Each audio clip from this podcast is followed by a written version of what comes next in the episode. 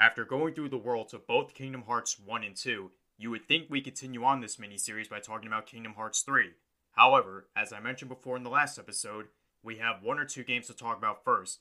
Sometime after Kingdom Hearts 2, Square Enix revealed multiple games that would be released within years 2009 and 2011. First, there was Kingdom Hearts 358 Days over 2 on the DS.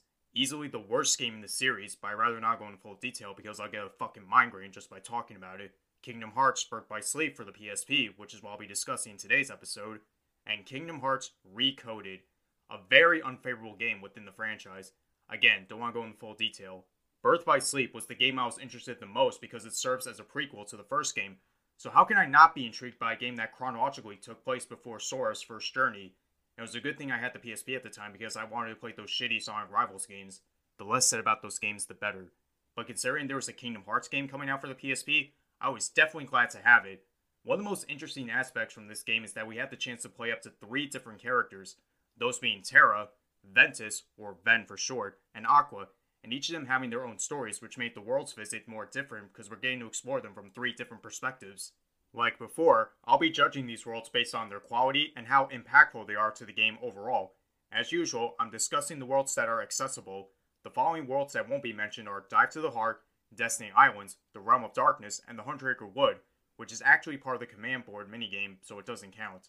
Ironically, Destiny Islands is on the world map, but it's inaccessible. What the fuck, Square? I'm aware that the Realm of Darkness is playable in the secret episode, however, only Aqua visits it, so it won't be fair to include a world that only one playable character has access to. That leaves the world count to 12, just like the first game. Also, story spoilers will be mentioned, so I apologize. I'm Eric from Geeks Crossing, and this is the Kingdom Hearts Birth by Sleep worlds ranked from worst to best. Number 12, The Land of Departure. Shockingly enough, my least favorite world in this game is an original world. The Land of Departure is the home world to Terra, Ventus, and Aqua, and also serves as a tutorial world. This world pretty much introduces us to the trio and gets us installed in what to expect. Why is this world at the very bottom? Simple. There's nothing to do! Seriously, the only bit of combat we get is the training from the beginning and attacking those corrupted light balls at the start of each story. When you return to this world from the world map, there's literally nothing to do. There's no enemies to fight, no additional treasures to find, and you don't even get to explore the castle, which is the biggest disappointment to me. It's a shame because a lot of intense moments happen in this world too, like Terra's boss fight against Master Eraqus, Xehanort destroying the castle, or Aqua transforming this world in Castle Oblivion. But none of that is enough to excuse how fucking empty this world is. The only legit reason to go back to this world is to fight the mysterious figure secret boss. However, the requirements to access this boss is not worth it. I hate to put an original world this low, but I'm being real with you guys. Number 11 Mysterious Tower. I wasn't expecting Mysterious Tower to be a playable world in this game. Really, it's only relevant for like one cutscene in each story, and it's pretty much each member of the Wayfinder trio meeting Yen Sid for the first time. Do you guys remember how expansive the tower was back in KH2? Well, Square decided to make it even smaller than before.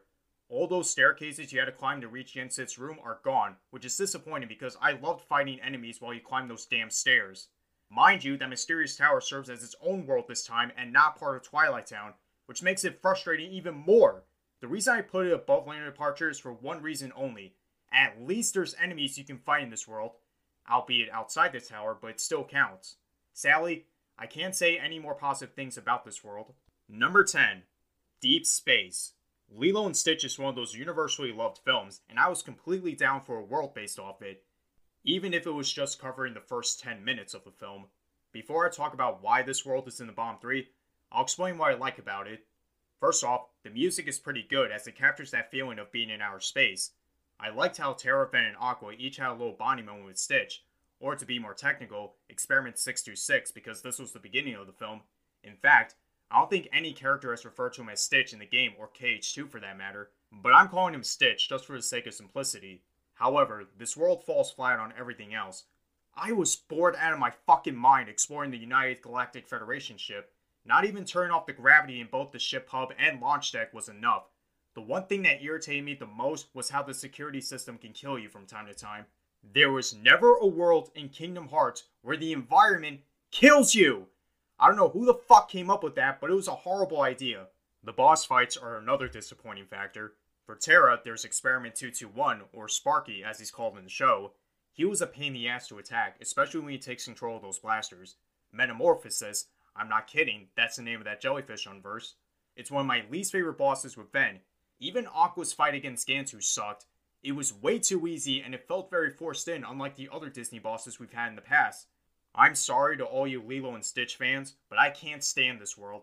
Number 9 Olympus Coliseum. Next, we have the overutilized Hercules world, that is Olympus Coliseum. Sadly, I had to put this world lower as opposed to the other lists I made. But that's not to say that Olympus Coliseum is a terrible world this time. We still get the iconic field slash battle theme since the first game, and the story focuses on a young Hercules to his road to becoming a hero, which makes sense. I loved each of the interactions young Hercules had with the trio, admiring Terra as his hero, the friendship he formed with Ven alongside Zack from Final Fantasy VII, or Aqua reminding him that strength isn't the only thing required to becoming a true hero. In KH1, this world was criticized for being lackluster in terms of exploring. Thankfully, the Underworld fixed that in the sequel. In this game, however, Olympus was limited to just the Colosseum and a town near Thebes. Sorry, a very small town near Thebes, because it's just one area blocked off from the rest of the city. I was very disappointed with that. The training minigame with Hercules isn't too special when it's available for each playable character, and those time restricted enemy fights as Terra and Aqua sucked. The boss fights were relatively decent though. For Terra, you fight Zack twice, where his second phase is easily one of the worst bosses in this game because of how overpowered and unfair his attack pattern is. Ven fights a horde of jelly shades, so it doesn't count. Aqua not only fights Zack, but Hades and the Ice Colossus as well. Definitely my favorite boss in this world. It's a damn shame we might not see Zack again in the KH series because of the end credits. Fucking Sephiroth. I still love Olympus Coliseum, don't get me wrong. It just felt inferior compared to how it was portrayed in the last few games. Number 8. The Mirage Arena. It's funny, I almost forgot about this world because it has no plot relevance whatsoever. Then again, it's a world that we have access to, so it counts. The Mirage Arena serves as a world for multiplayer purposes, where players can team up and compete in simulated tournaments to improve their rankings, or play the command board minigames if you really want to waste your time. Like I said, this world isn't integral to the story unless you're Terra and need to reach level 5 to get that secret report, which is mandatory to unlock the final episode. The more I think about it, this world feels like a spiritual successor to the tournament fights in Olympus from Kingdom Hearts 1. Not only is it a great place for level grinding, but it does provide a good challenge. And a few secret bosses can be found in this world, like the Keyblade armors of Eraqus and Xehanort, with the latter being referred to as No Heart. And you can even fight Monstro. You guys know how much I hated Monstro, so it felt refreshing to beat the shit out of him with my Keyblade. Even though I don't really care about this world, I do appreciate Square's third attempt at providing a multiplayer feature within the franchise. The only other attempt was in 358 Days, which worked for the most part, but before that, there was Chain of Memories. Yes, Chain of Memories had multiplayer. Why am I figuring this out now? Oh, yeah, because I hated Chain of Memories. Number 7 Dwarf Woodlands. How ironic is it that the world based off Snow White and the Seven Dwarfs was ranked number 7 on my list? Thanks to Snow White appearing in the first game, it was only a matter of time before we got to explore her homeworld. However, I do have mixed opinions towards this world. First off, I like the music a lot, especially the battle theme, and it was cool to explore well known areas from Disney's first animated film, such as the Evil Queen's Castle, the Deep Woods where Snow White was scared shitless, and the cave where the dwarves dig up diamonds. The story is where I have the most issues with. Terra takes the role as the huntsman to seek Snow White's heart and give it to the queen. We all knew Terra wouldn't do something as diabolical as that, but it was so obvious it was boring. The seven dwarfs act like seven dicks to Ven. Before and even after he brought Snow White to them, they treated Ven poorly. I almost don't feel bad when Ven inadvertently returns the poison apple to the queen. In a way, they kind of deserved it. As for Aqua, she tries to find a cure for Snow White's sleeping death. Along the way, she informs the prince that she's being kept safe from the Seven Dicks. How convenient. The boss fights did save this world for me a little bit. Terrifying the Spirit of the Magic Mirror was extremely unique and is one of my favorite Disney bosses in this game. Mad Treant is a solid boss as long as you get caught in those damn dark puddles. For some reason, Aqua fights the Magic Mirror as well. Really, Square? You couldn't give us a different boss for Aqua instead of recycling Terra's? It didn't bother me when I mentioned Zack and Olympus, but now I realize how lazy Square can be at times. Not saying this is a terrible world, just disappointing in some parts. Number 6. Disney Town. Keep in mind that this world is actually the town surrounding Disney Castle, yet they treat it as if it was its own separate world or something. Sorry, Square, you're not fooling anyone with that shit. Truth be told, I wasn't expecting to like this world so much until recently. Each area within the town was fun to explore, especially the Gizmo Gallery and Pete's Rec Room, where you navigate through a giant pinball machine. The same music from Disney Castle is back, but amplified, and we get a new original battle track. More importantly, there are enemies you can fight in this world, which is one of the main reasons why Disney Castle disappointed me back in KH2. Story wise, it's one of those quote unquote skippable worlds, yet it has a certain charm to it. Terra, Ven, and Aqua pretty much demonstrate their kindness by helping out the civilians with their dilemmas. Then those said civilians vote for one of them to win the Million Dreams Awards, and Pete, being the selfish goofball that he is, tries to win the prize by portraying as a hero slash edgy racer. The story does provide three alternate endings to see if each member of the Wayfinder trio win the award. Honestly, the best part was seeing Maleficent release Pete from the dimension he was banished to, something that was eluded back in KH2. The minigames in this world were actually fun, believe it or not. Rumble Racing is essentially a bootleg version of Mario Kart, but it was still cool to see the entire world as a racetrack, including the castle. Ice Cream Beat has you shoot ice cream while matching the beat of a certain song. Definitely better than what Atlantica gave us. And Fruit Ball is just like volleyball, except you're serving and hitting large pieces of fruit. Maybe one day, if Square decides to make Disney Castle playable again, they include the town as well. One can only dream, though. Number 5 Castle of Dreams. Speaking of dreams, starting off the top 5 is Castle of Dreams. Same thing with Snow White. I was expecting a world based off Cinderella at some point in the series, although the fairy godmother appearing in Traverse Town added more hints. Surprisingly, I found myself enjoying this world a lot, right down from its very catchy music, exploring the royal palace and inside Cinderella's castle, and the story as well. Terra escorting Cinderella to the ball while getting rid of the Unverse. You know, is it really a ball when the only guests you have are Cinderella, Lady Tremaine, and her daughters? I forgot to mention that Birth by Sleep is infamous for having cutscenes with no background characters in certain worlds. A prime example is in Olympus, where you hear the sounds of cheering, yet there's no fucking audience. Despite that, this was Terra's best performance in a Disney world, at least in my opinion. Ven helps Jack build a dress for Cinderella to wear at the ball. Don't ask me how Ven shrunk upon entering this world, they never specify. Later, Aqua helps Jack free Cinderella so she can try on the glass slipper. Can we address the fact that Lady Tremaine and her daughter straight up died after summoning that giant unverse? That shit was mind blowing. Also, I like the words of wisdom the fairy godmother gives to Terra and Aqua during their respective visits.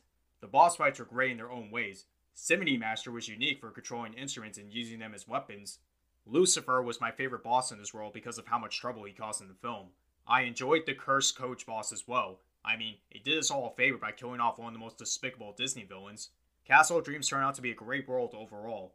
Number 4, Enchanted Dominion. Out of all the quote unquote princess worlds, Enchanted Dominion is the best of the three. Just like with Snow White and Cinderella, all of us expected a world based off Sleeping Beauty. Mind you, that Maleficent is one of the most prominent villains in the series, so of course her homeworld will be featured sooner or later. The whole gothic atmosphere that this world has felt so captivating to me, from the forest clearing to exploring Maleficent's castle, and King Stefan's castle, where he and the rest of the kingdom are noticeably absent, despite being under Flora's sleeping spell. I swear, this is the last time I make fun of Birth by Sleep's hardware limitations. The music really captures that gothic feeling with its mellow tone. In terms of story context, we not only recap the second half of Sleeping Beauty, but there are a few changes. Sometime before the trio visit the world, Maleficent met Xehanort, who told her about the Keyblade, hearts filled with pure light, and the existence of other worlds. Maleficent mind controls Terra into extracting Aurora's heart, which is the first of many red flags in Terra's journey, then teams up with the three good fairies in retrieving Aurora's heart, while Aqua helps Prince Philip to escape Maleficent's castle. Now that I think about it, Philip is the only character from this world that doesn't serve a purpose in any of the other games. I guess Square wanted to stay true to how bland his character was in the film. I enjoyed the boss fights that this world had to offer. The Wheelmaster was a solid introductory boss for Terra, then fighting Maleficent in her base form with the three good fairies helping you out, especially that team combo where you can put her to sleep, and Aqua fighting Maleficent Dragon with Philip by your side, especially that team combo move they pull off. Although you have to be careful because the green flames instantly kill you in this game. If I can nitpick on a few things, it would have to be the maze in Maleficent's castle, and her goons that distract you a lot. Other than that, I love this world for its atmosphere and how it built up Maleficent's plan for the first Kingdom Hearts game. Number 3, Neverland. What do you know? Once again, Neverland is ranked very high, but more realistically this time. As I mentioned before in the first episode, Neverland was one of the most hated worlds in Kingdom Hearts, though I personally loved it. However, what we got in Birth by Sleep was like nothing before. Finally, we got the chance to explore the actual Neverland instead of just being limited to Captain Hook's ship. Being a huge fan of Peter Pan, it was great to explore famous locations from the film, like the Indian Camp, Mermaid Lagoon, and even Skull Rock. The music changed completely since the first game, even though I enjoyed the previous soundtrack. Birth by Sleep's rendition is without a doubt superior. It's so cheerful and epic that it sounds like it's ripped straight out of the movie. I also enjoyed each of the stories. Terra helps Captain Hook with protecting his treasure as he claimed it contains the world's source of light. Of course, we all know that's bullshit because this story is just another example of how fucking gullible Terra is. Then story is him retrieving Mickey's Star Shard from Hook and help Peter Pan rescue Tinkerbell as well. Afterwards, Aqua joins Peter Pan and the Lost Boys on an expedition only to get sidetracked by Vanitas. Despite Terra having such a generic story, I still enjoyed how each of the members interacted with Peter Pan. It was great to see the Lost Boys finally make an appearance as well, albeit they only chose two, those being Cubby and Slightly. Seriously, Square, where are the rest of the Lost Boys? The boss fights were also great. Sadly, Terra's fight against Peter Pan was cut short, but it makes sense for what kind of story they were telling. Captain Hook received a huge difficulty boost, yet he became one of my favorite bosses you fight as Ven. And I definitely wasn't expecting to fight Vanitas in a Disney world. Though the atmosphere doesn't change how difficult he is, it's still satisfying to see Aqua held her own against Vanitas again. Neverland improved a lot since the first game, and it deserves the title as my favorite Disney world in this game. If Neverland ever returns in a future game, my only hope is that Sora gets to visit the actual island and not Captain Hook's ship. I mean, if the Wayfinder trio and Roxas were given this privilege, then the same should apply for Sora, right? Right? Number 2, Radiant Garden. The runner up for my favorite world in this game is Radiant Garden. If you guys listened to my last two rankings, you would know that Radiant Garden is actually Hollow Bastion just in its pure state. I loved Hollow Bastion in both Kingdom Hearts 1 and 2, so of course Radiant Garden is going to be ranked this high. It was amazing to experience Radiant Garden before it changed to its corrupted state in the first game. It was such a beautiful world, right down from its music and new areas added, such as the Castle Town, Fountain Court, and Outer Gardens. The castle returns as well, but we can't enter it like we did in KH2, sadly. In terms of story, this is where the journeys of each of the Wayfinder trio started to collide. Terra felt betrayed by Aqua's authority as a Keyblade Master, which caused friction between all three of them. He then decides to align with Xehanort without realizing he's joining the dark side. No need to compare this with Star Wars, the imagery speaks for itself. Ven tries to help Terra only to get shafted numerous times. Aqua's scenario felt the most memorable because of her interaction with the young Kairi.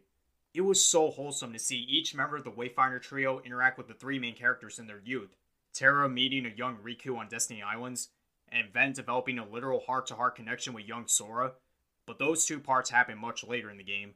I also love how we got introduced to the human forms of mostly the Organization 13 members, like Lea and Isa, who are the human forms of Axel and Saïx, respectively, both in which share a bro moment with Ven.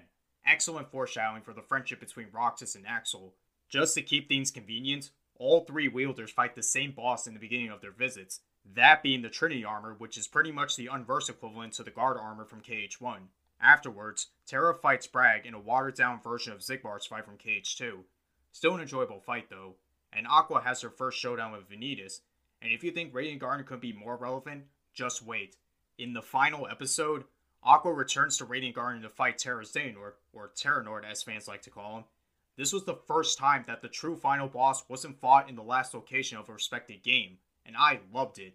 This, of course, led to Aqua trapping herself to the realm of darkness in order to save Terranort, only for him to be found by Ansem the Wise and become his newest apprentice. Damn, the foreshadowing is too much in this game. Then again, it is a prequel, so it should be that surprising. My love towards Radiant Garden continues to stay strong, but there's still one world that's placed slightly higher. Number 1. The Keyblade Graveyard.